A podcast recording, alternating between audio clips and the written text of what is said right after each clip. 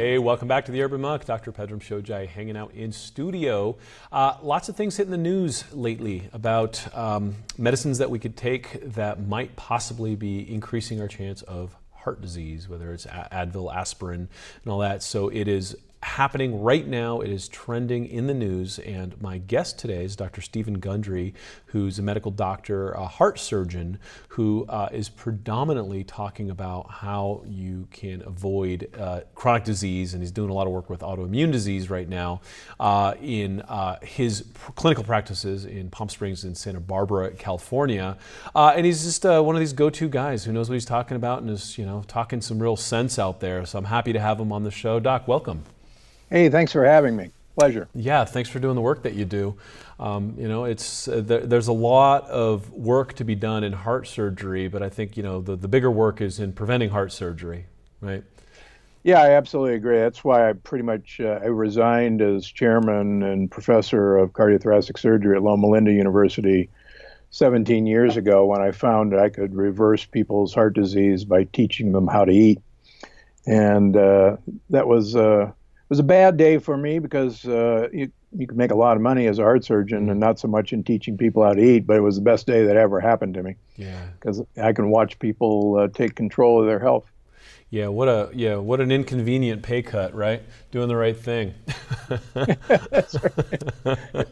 Yeah, it's tough. It's it's tough. The money is in sick care. The money is in interventions, big interventions, expensive interventions. And so, you know, talking about eating plants and, and you know, going for walks and all the stuff that doesn't cost any money, you know, that's not that's not the most popular message, uh, but it should be. Yeah, you know, it's interesting. Uh, a few years ago, I was uh, consulted by uh, several businesses in uh, in the Michi- in the Michigan area, a very large city and they wanted me to come in and teach their employees how to eat. And I said, well, you know, you've got a very famous uh, medical center there in town, and you know, it's a university, and why don't you work with them? And they said, well, yeah, we've gone and met with them, and uh, their response was, look, uh, we're we're in the sick care business. And being in the healthcare business, even though it says health, you know, sciences university, is exactly opposite of what our mission is. And if we work with you, then we lose business. And this is a true story. Wow. So uh, unfortunately, that's how we're structured. Yeah, I remember um, in my 20s getting to sit at the uh, table with a bunch of hospital CEOs. And I asked the guy how he was doing. He said, "Terrible. I need it to rain or something around here. I need some people to fall off the roof because business is business is slow." And I and I just it, it basically shuddered me to, to realize that you know we would be wishing ill will upon humanity to you know keep the business of healthcare alive. And so you know there is uh, a real paradigm shift that we're standing in right now. And uh, we understand a lot of things that you know we didn't then. And you've been, you know, you're out there. You got a, a, a book. I think I saw you on the New York Times bestseller list. Yes. Uh, yeah, just uh, landed on the New York Times bestseller, number two in the in the nation. The Good Plant Paradox. Good for yeah. you. The Plant Paradox just came out. You got Dr. Oz. You got uh, Terry Wahls, who I know. T- uh, Tony Robbins. Uh, you got some good endorsements, and so you've been around the block and people are, are, are, paying attention to what you're saying, which is fantastic.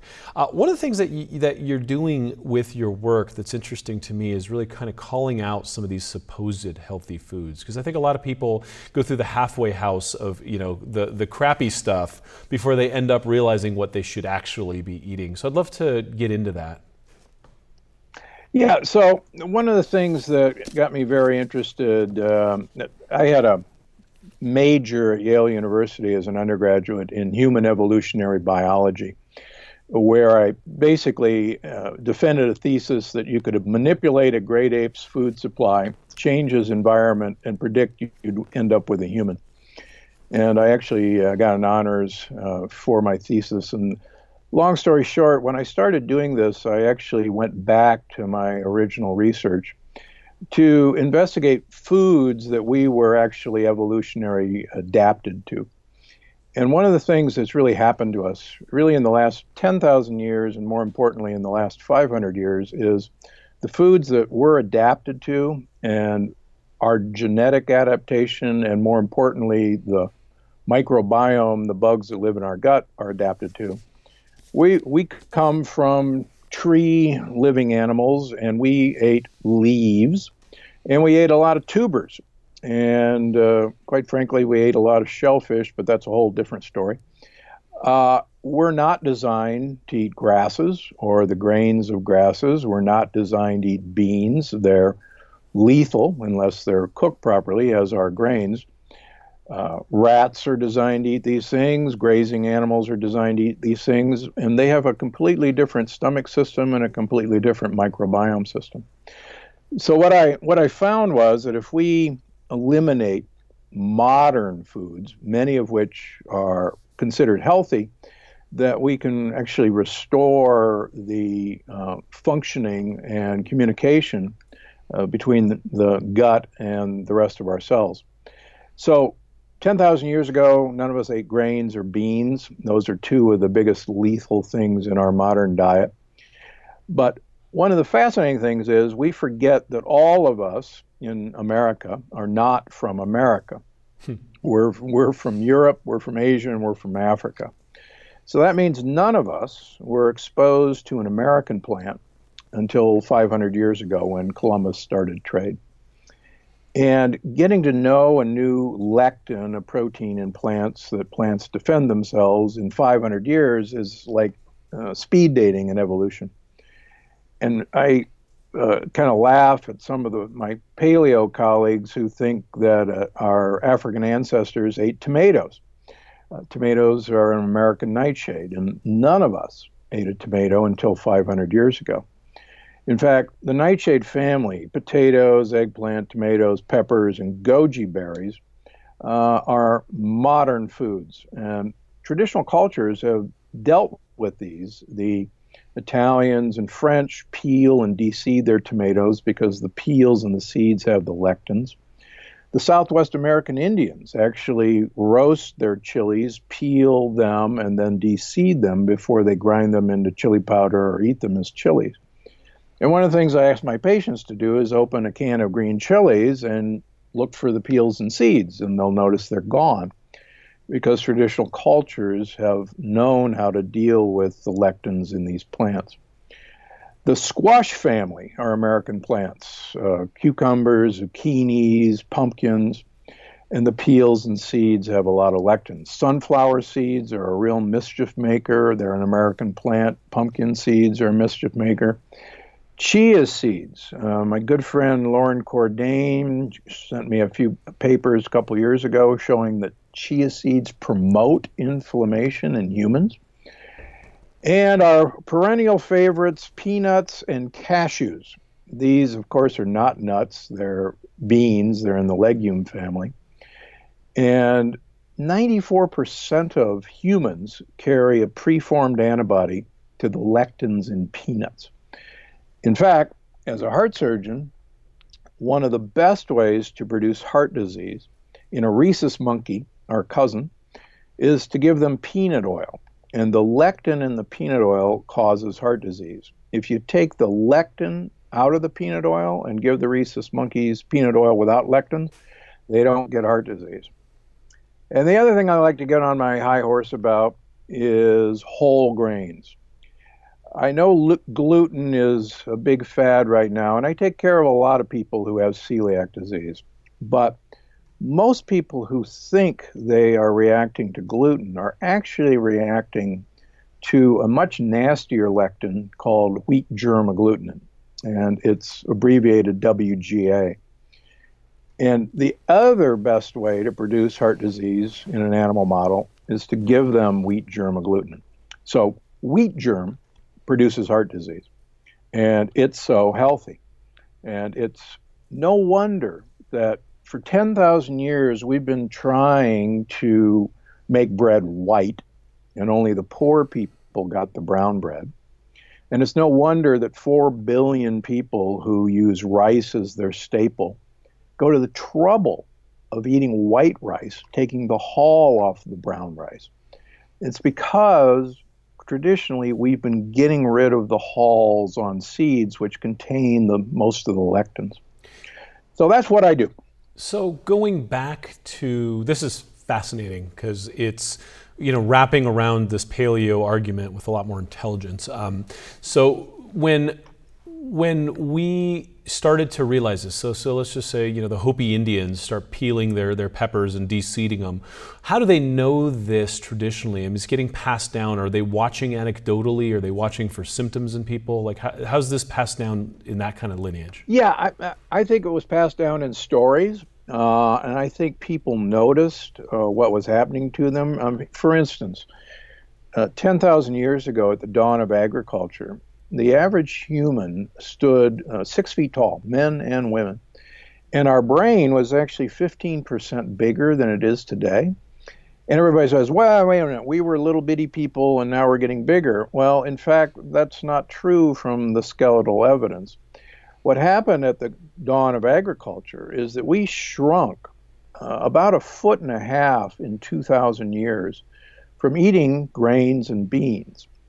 And it's really only been in the, the last hundred years that we've had this tremendous growth spurt. In fact, traditional uh, Asians, uh, up until the last generation, have been very small because Asians traditionally eat a much higher plant based diet than Western Europeans. And uh, the plant compounds have actually stunted their growth. Interesting. Yeah. Rice. So so white rice, brown rice, uh, just being one of those in the family. But you're talking about plant compounds that are uh, newer, the 500 years or newer ones, the, the lectins that we have less uh, ability to process, or stuff that kind of crosses over into both. Yeah, it, it crosses over into both. Uh, but we've, you know, the the idea that uh, you know an Italian would eat whole whole wheat pasta is just you know a travesty they've been throwing the hull away for as long as they've been using uh, wheat. Same way with the French. The French don't have, you know, eat white, whole wheat baguettes. They eat white baguettes, and they don't eat whole wheat croissants. So they eat white bread croissants. Hmm. And it's because I think cultures have figured out that when they eat uh, like the whole grain or these other things, they feel worse. I mean, for instance, the Italians refused to eat uh, peppers. I mean, not peppers, tomatoes for 200 years after their native son brought them back because they thought they were toxic, and they were actually right. They were right. Uh, yeah. And uh, I mean, I've my mother, my mother's mother was French, and my grandmother taught my mother to always peel and deseed tomatoes before she sliced them uh, and it, it actually wasn't until I went away to Yale that I ever had a sliced tomato with peels and seeds, and I thought it was the oddest thing I've, I've ever seen. And by the time you're old enough to recognize that, who knows whether it's you know the, the bills you're worrying about, the uh, you know the hangover from last weekend or whatever that's making you feel a little off, right? It, right. It's subtle. Yeah, these are very subtle things. Although in my book I talk about a, a group of people who I call my canaries who really minute, minute exposure to lectin containing compounds or foods sets them off, whether it's with asthma, whether it's with migraines. Um, I'll, I'll, give you a, wonderful example of a lady who's in the book who's uh, originally from Lima, Peru. And she moved to uh, LA when she was 40 uh, for a job and she decided to continue to try to eat her traditional Peruvian diet, which contained a lot of uh, quinoa, and she did. And she got really horrible uh, IBS, and a friend of a friend sent her out to me in Palm Springs.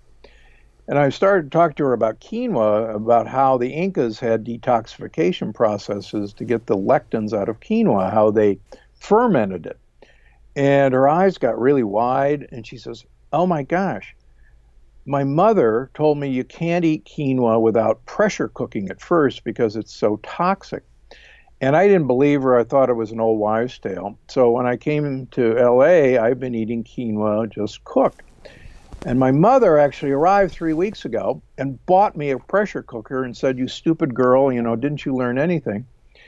So I, she said, My mother was right. And I said, Call me in a month and let me know. And she did, and sure enough, once she started pressure cooking her quinoa, all of her symptoms went away. Amazing. Amazing. Yeah. It's you, you, know the, the your book is called the, the, Plant Paradox, which is perfect because you know there's so much advice that we've been given about quinoa, amaranth, all these ancient grains. I mean, the older the sexier, right? And and so yeah. you take the baby yeah. with the bathwater, and you have no idea what's happening here. Um, That's exactly right. You know, there are a couple of grains. Speaking of ancient grains, almost all grains have hulls, and the hull actually contains the lectin, and it's the defense system of the plant to protect its babies from being eaten. And millet and sorghum don't have hulls. So, in my book, if you're going to eat grains, um, millet and sorghum are your go-to grains. What about uh, downstream, like white rice or something like that? Is white rice? Yeah. Is it white clear rice or? Is, correct.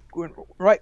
White rice, if you're going to eat a traditional grain, it's by far the safest. But what I do is I ask people to get white basmati rice from India, and it's actually the highest resistant starch of the rices, and then cook it and then cool it, put it in the refrigerator, and then reheat it. And just the process of cooling it um, really activates the resistant starch of white rice even better. Interesting. Interesting. So you're having people have to unlearn a lot of things that they thought they knew, um, which is never an easy job.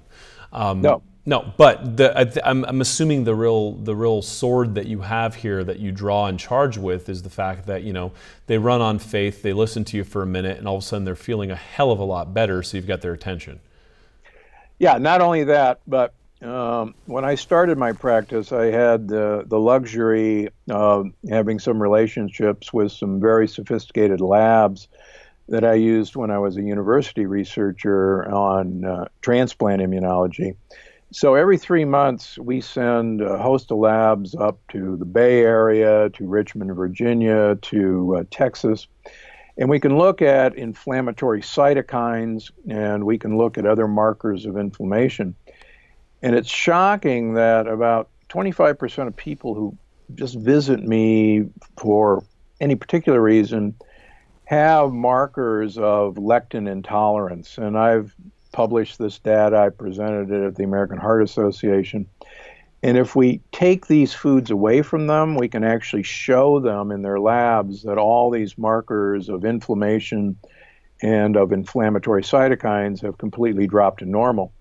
And then I've also written a paper where we've reintroduced these foods to people either on purpose or quite by accident, and their inflammation markers go up. So there's there's actually deep published science behind this. It's not just feeling better, although that's the obvious consequence. Sure as hell helps. So let's talk about this gluten thing. I mean, there's all sorts of sophisticated lab analysis now. They're looking at all the different kind of gluten-like compounds, and you know, just going down this this gluten track, trying to figure out which of the gluten family people are allergic to. So you're saying that you're in your experience, it's oftentimes the lectins. Um, and what's the difference for the layperson? Gluten, yes. lectin, what is this stuff? So uh, gluten is a lectin. Yeah. Uh, it's actually a minor lectin. Uh, gluten, interestingly enough, is contained in the endosperm of wheat, rye, and barley.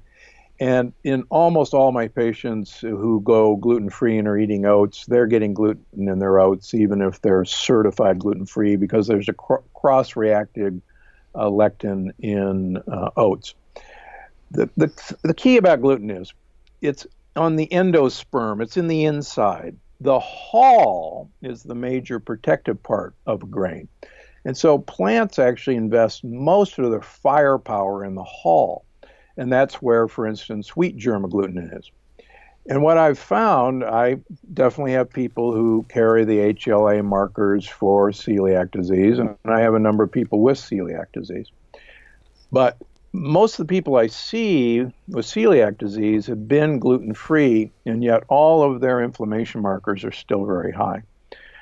And there's a beautiful, actually, there's several beautiful papers of taking celiac patients, having them gluten free for two years, and biopsying their small bowel again, and 83% of these people still have celiac by intestinal biopsy two years after going gluten free.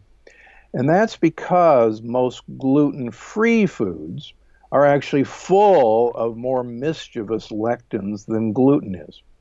And I think that's been a fundamental mistake in all of this gluten-free uh, interest. Fascinating. The other, th- yeah, the other thing I talk about in the book, we actually have bacteria that enjoy eating gluten. They digest gluten. But if you go gluten-free, you these bacteria leave. They have nothing to eat, and so they actually leave our intestines. And then when you re-eat gluten, expose yourself to gluten, you actually have no defense system against gluten. The other thing I try to get people to realize is that there are traditional cultures that eat pure gluten. Uh, the Indonesians, their protein of choice is, is seitan, which is pure vital gluten. And of course, the French and the Italians and most Europeans eat large amounts of gluten in their white bread and white pasta, but they don't have uh, that much gluten issues because two reasons. Number one, they have gluten eating bacteria. And number two, they don't have Roundup sprayed on their foods. And uh, I go into in quite detail how Roundup glyphosates actually potentiates gluten sensitivity. And that's been one of the big changes. I have a number of people in the book who we've gotten all kind of cleared up of their autoimmune disease or their IBS, and they go home to their native land. Uh, use an example: of a woman in Eastern Europe, and she was able to eat the breads there without any problem. She was able to eat uh, yogurts there from what are called A2 cows. And she thought she was cured. And she came back and began eating the same things in America. And immediately her uh, IBS returned, her autoimmune disease returned. And when we took the American equivalent of what she was eating away from her, she was fine. So now she eats her traditional foods when she's in Eastern Europe, but she doesn't come near them when she's in the United States because our food supply has been so poisoned by what we've done. Brought to you by the people that made Agent Orange.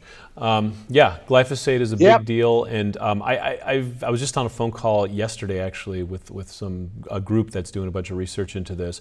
And you know, there's very few labs that even test accurately for glyphosate levels, so it's really even hard to know how much your exposure is. There was that Swedish study that was kind of fun that came out. The, the family that just ate you know organic for a week, and they looked at all their toxins, which was interesting. But we're just not even geared up to know how bad it is in most people. Right. In fact, you know, there was a study just recently released on uh, California wines, and there's actually remarkable amounts of glyphosate in California wines. And even some of the organic wines have glyphosate in them, uh, which uh, shows how, you know, it spreads from one vineyard where it's sprayed and, you know, happens into an organic vineyard. So this is uh, it's a it. it- it's a huge problem. it's a huge problem. God damn it. Okay, so here we are. We're, we're better dressed apes who used to eat, you know, tr- tree leaves and, and the such. And so you're telling me now tomatoes are off the menu, quinoa you got to put a bunch of work into, rice you got to cool down. So, you know, what you know, what the first kind of question comes up for people is, okay, doc, what the hell do I eat, right? Like how do, how, how do I live now? Yeah, so you're designed to eat leaves and a lot of fat. And quite frankly, I think the only purpose of food is to get olive oil into your mouth. And uh, uh, if you look at uh, Spanish studies, studies out of Sardinia and Crete, these people consume a liter of olive oil per week. To give your uh, listeners an idea, that's 12 tablespoons a day. And a beautiful Spanish study uh, released last year looking at 65 year old people. The punchline is the people who used a liter of olive oil per week after five years had better memory than people eating a low fat Mediterranean diet. And the women in that group had a 67% less incidence of breast cancer than the low fat Mediterranean diet. So, uh, have a lot of olive oil, eat a lot of leaves, eat tubers. We're designed to eat roots, things like sweet potatoes, things like jicama, things like turnips, rutabagas. Uh, the more kind of root vegetables you eat, the better. These are resistant starches that your gut bugs love. Uh, use jicama to dip guacamole. Believe it or not, true guacamole does not have any tomatoes in them. And Trader Joe's makes one. Uh, Costco has one called Holy Guacamole, which I mentioned in the book. So there's a lot of options for that. The other thing is a pressure cooker makes destruction of all lectins except for the gluten molecule. A pressure cooker cannot destroy the gluten molecule, but it'll destroy the lectins in beans, it'll destroy the lectins in tomatoes and peppers and eggplant. The modern pressure cooker is not your grandmother's pressure cooker that exploded and filled the kitchen. Uh, it's a one touch device. It's just like a rice cooker. And the amazing thing is, pressure cookers make anything so fast. I mean, you can have a wonderful uh, plate of lentils that you pour olive oil over in about seven minutes in a pressure cooker. Unbelievable. It's fantastic. No soaking, yeah. no nothing needed. No soaking, no nothing bam, the lectins. So what happens with with denatured, like destructed uh, uh, lectins? Is that a problem, or can we just assimilate it once they're broken up? Yeah, once they're broken down, lectins are very large proteins, and they normally actually are kept out of our system by our intact intestinal wall. But coming back to your lead story that you led in with. Um, our intestinal wall is normally, as, as you know, uh, one cell thick. And these cells are bound together by what are called tight junctions. And the surface area of our intestines is the equivalent of a tennis court. And so when people are going to watch the French Open or Wimbledon in a few weeks, imagine a tennis court that's inside every one of us. And there is only one cell separating us from everything we swallow. So lectins are so big that they can't be absorbed. But what lectins do is actually pry open these tight junctions. And then not only do lectins go through, but also they're accompanied by the other evil empire, which are pieces of bacteria that are called lipopolysaccharides. They're abbreviated LPS. And uh, I don't swear, but in my book, I can't help but calling them little pieces of shit uh, because that's actually what they are. when these guys get into our bloodstream, our immune system actually thinks we're under attack by bacteria. And we actually thicken our blood and we actually attack the surface of our blood vessels because lectins actually attach to our blood vessels and incite inflammation. In fact, I'm convinced that most heart disease comes from lectins doing this.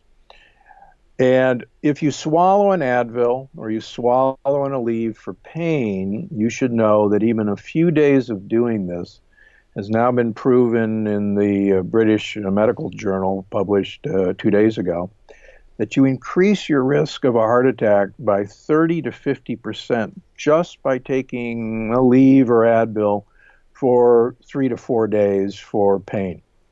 And it's because we didn't know it, but drug companies knew that Aleve or Advil is like swallowing a hand grenade, and it blows giant holes in the wall of your gut. And lectins and these little pieces of shit go right on through. Drug companies knew this. We didn't know it because our gastroscopes didn't go far enough to see the damage they were doing. And it was only until we had the pill cameras that we realized what was actually happening. Oh my goodness. So once this happens, all of a sudden you have this this barrier, and you know the, the immune system is attacking. Do you get some of the same stuff uh, with the lectins, with uh, autoimmunity, and these challenges with the immune system, saying, okay, is this friend or foe, and then creating antibodies?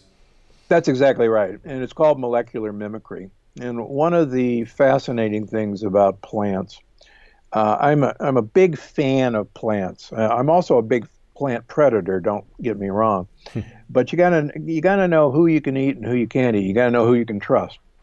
So plants have had 400 million years to work out a defense system. And we forget that most of our drugs actually began as plant compounds.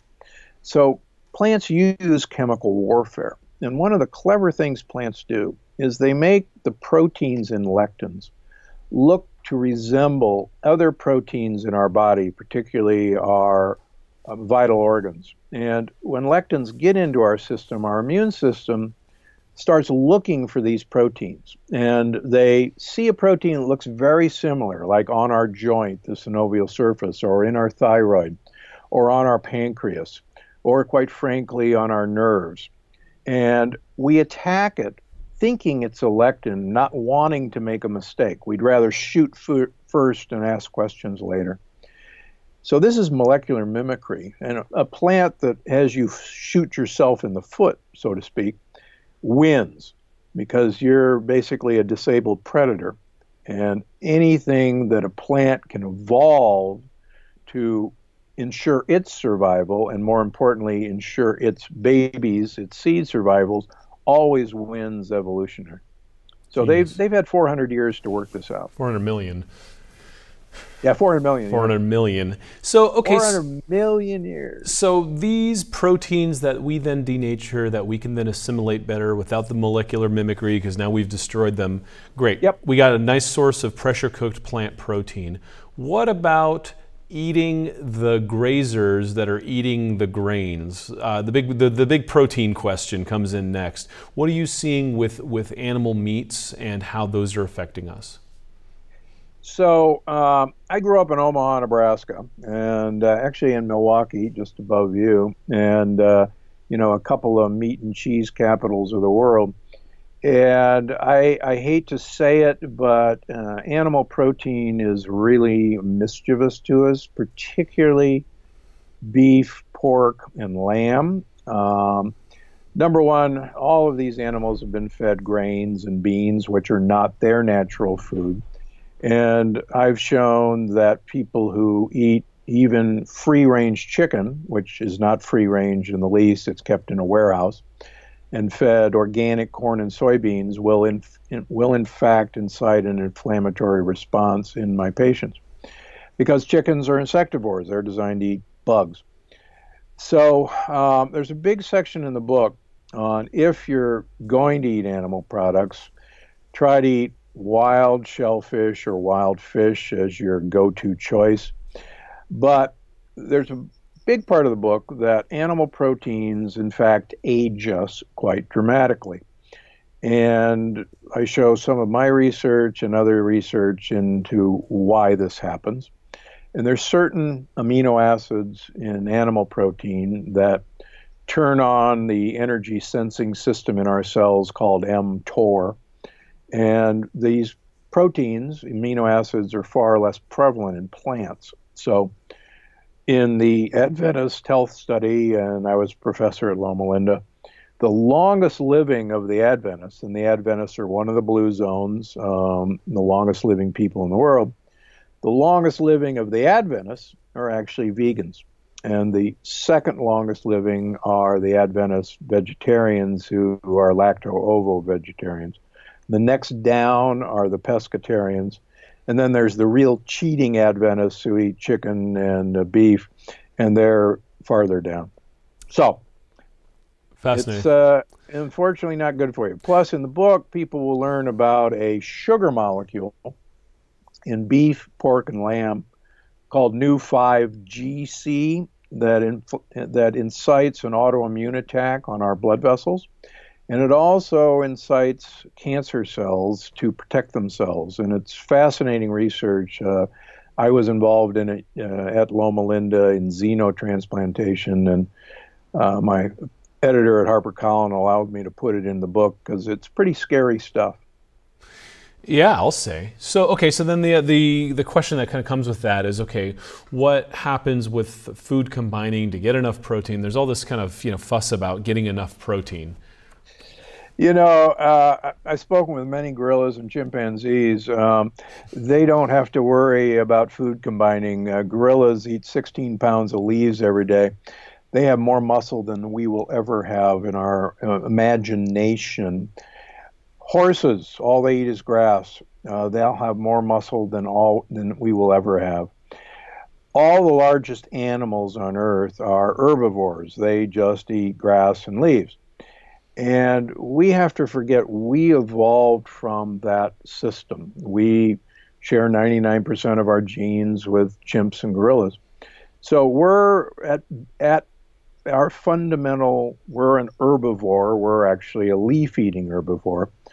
Now, do I think we need a lot more fat than gorillas? Yes, but people should realize that a gorilla, even though he eats all those leaves, actually absorbs a 60% fat diet because the bacteria digest the leaves, and the bacteria actually produce fats and proteins that the gorilla absorbs. So uh, we absorb plenty by letting our gut bacteria do the work for us by eating leaves and quality fats like avocados or coconut oil or uh, my favorite olive oil. A pint, a, a pint a week. And so when, when, we talk about leaves, I mean, we got romaine lettuce. Um, give me more, right? Like, yeah. what, what are the leaves that we can yeah, get so into? Any, any, of, any of the lettuces, any of the brassica vegetables. Uh, I'm a huge fan of inulin containing leaves, uh, things like radicchio and Belgian endive. Uh, Jerusalem artichokes are one of my favorite. Chicory has a lot of inulin. Eat flowers. Broccoli and cauliflower are flowers. Um, eat artichokes, they're flowers. Uh, eat shoots. Uh, asparagus is a great plant to eat. Uh, all of these things we have been eating for millions of years in one form or another. And that's actually what our genes have been designed to interact with and what our gut microbiota have been designed to interact with.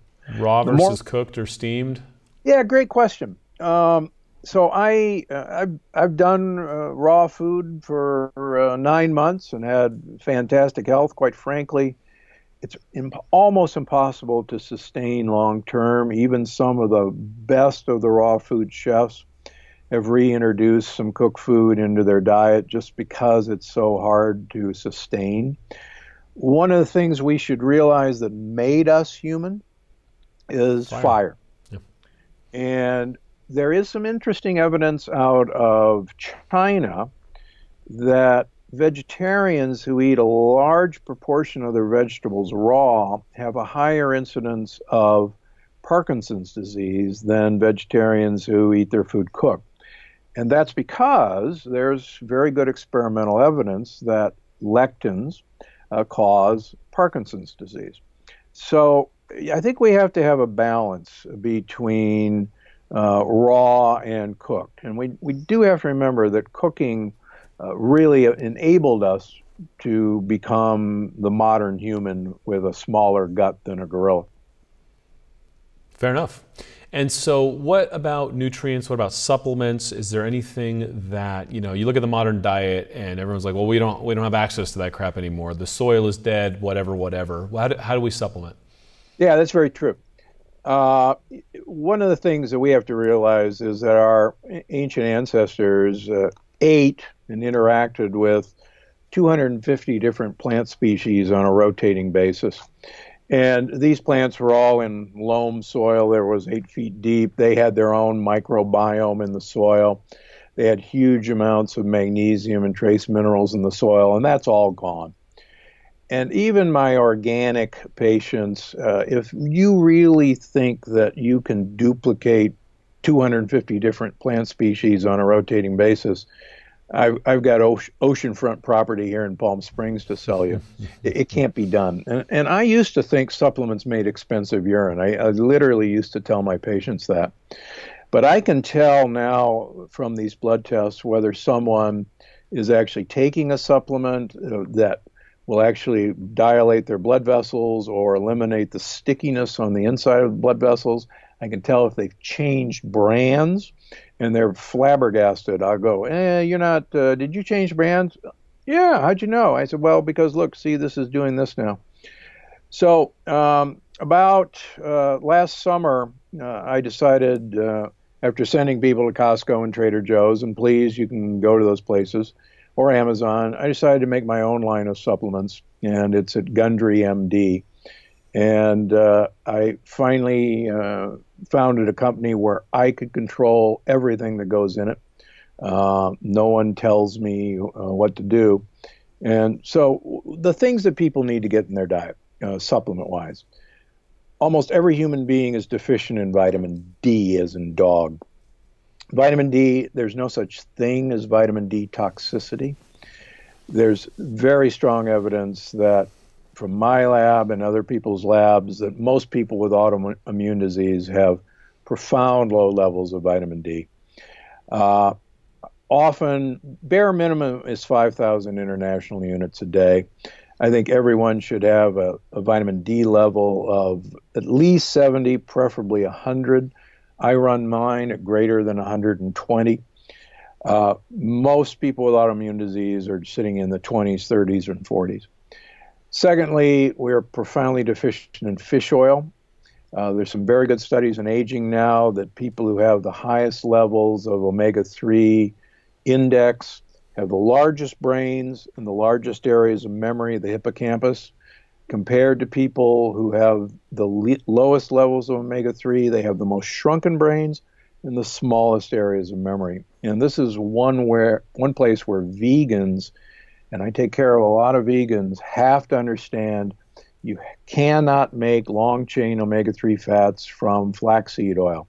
It's impossible. We do not have the ability to do that.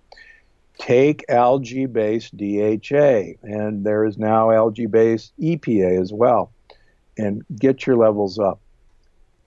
Next, polyphenols. Polyphenols are these plant compounds in dark fruits and dark vegetables that do an amazing thing when activated by gut bacteria. I've uh, written papers on how polyphenols increase the flexibility of blood vessels. Get polyphenols in your life. Things like grapeseed extract is cheap. Things like pycnogenol, um, just to use an example. Green tea extract has great polyphenols. Coffee has great polyphenols and extra dark chocolate. Try to get above 80% if possible, 70%. Uh, chew on some cocoa nibs. Green phytochemicals, the green things in plants. People don't eat enough of phytochemicals in plants. Uh, get a supplement for it, but beware green drinks. Almost all green drinks have wheatgrass and barley grass and I mm-hmm. got news for you. You weren't designed to eat grass. Just follow your dog's example. If you eat grass, you're designed to throw up. uh, and that's what Ann Wigmore invented wheatgrass to do at her, her Hippocrates Institute was to try to make her patients vomit. Uh, not a great idea. So those are those are the biggies. Magnesium is so deficient in Americans. As a heart surgeon, I have to give people two grams of magnesium intravenously every six hours for 48 hours to get their magnesium up. We forget that insulin has to have magnesium to work. So take a magnesium supplement, soak in Epsom salts, put magnesium oil on your skin, uh, get magnesium back in your system. The other thing that is amazing is we're seeing a profound iodine deficiency in people who are using sea salt. Sea salt doesn't have any iodine, and one of the only smart things the federal government ever did was mandate iodine in salt in the early 1900s. Get iodized sea salt or take some iodine drops or do what I do. I take spirulina, which is an algae. It's cheap. You can buy it at Trader Joe's, and it's a great source of iodine. Take it so daily. Those are no, I love yeah, it. love it. it. Yeah, that's those a are a few treasure trove of information.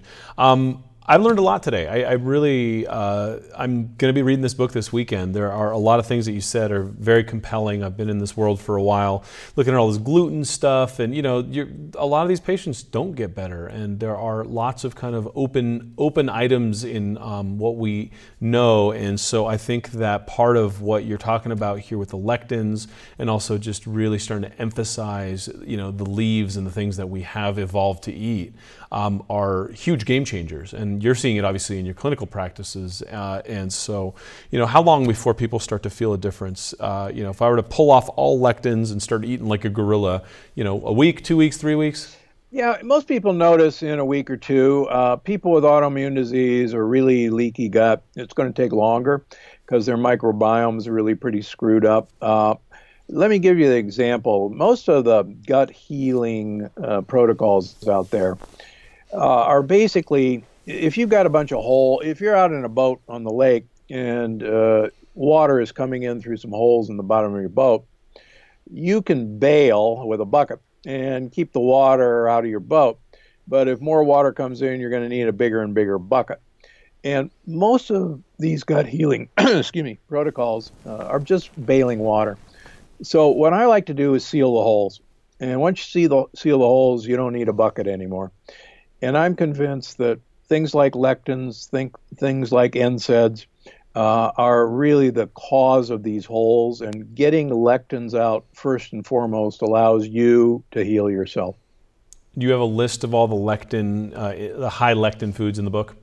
Yep, yep. There's a just say no list, and then there's a just say yes list. Love it. And uh, then there's a, a, list of the seven deadly disruptors that have really let lectins on the loose in, in our uh, body. And it's uh, pretty fascinating what some of these are. Yep, I love it. The book is called The Plant Paradox, Dr. Steven Gundry.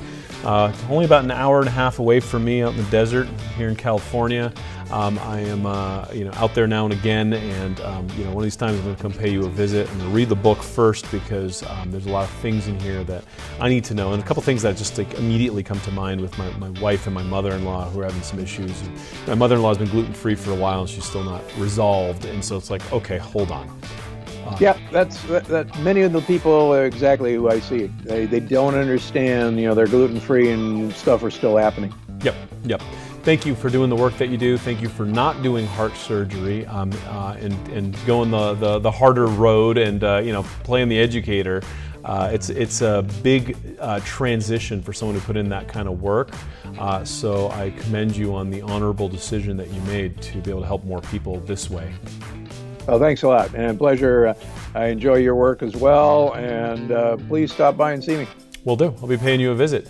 Let me know what you think. Get the book, read the book. I'm going to read the book this weekend and I'm going to start making some changes. I'll report back to you. Let's do this together. It's Dr. Pedram Shojai, the Urban Monk. I will see you next time.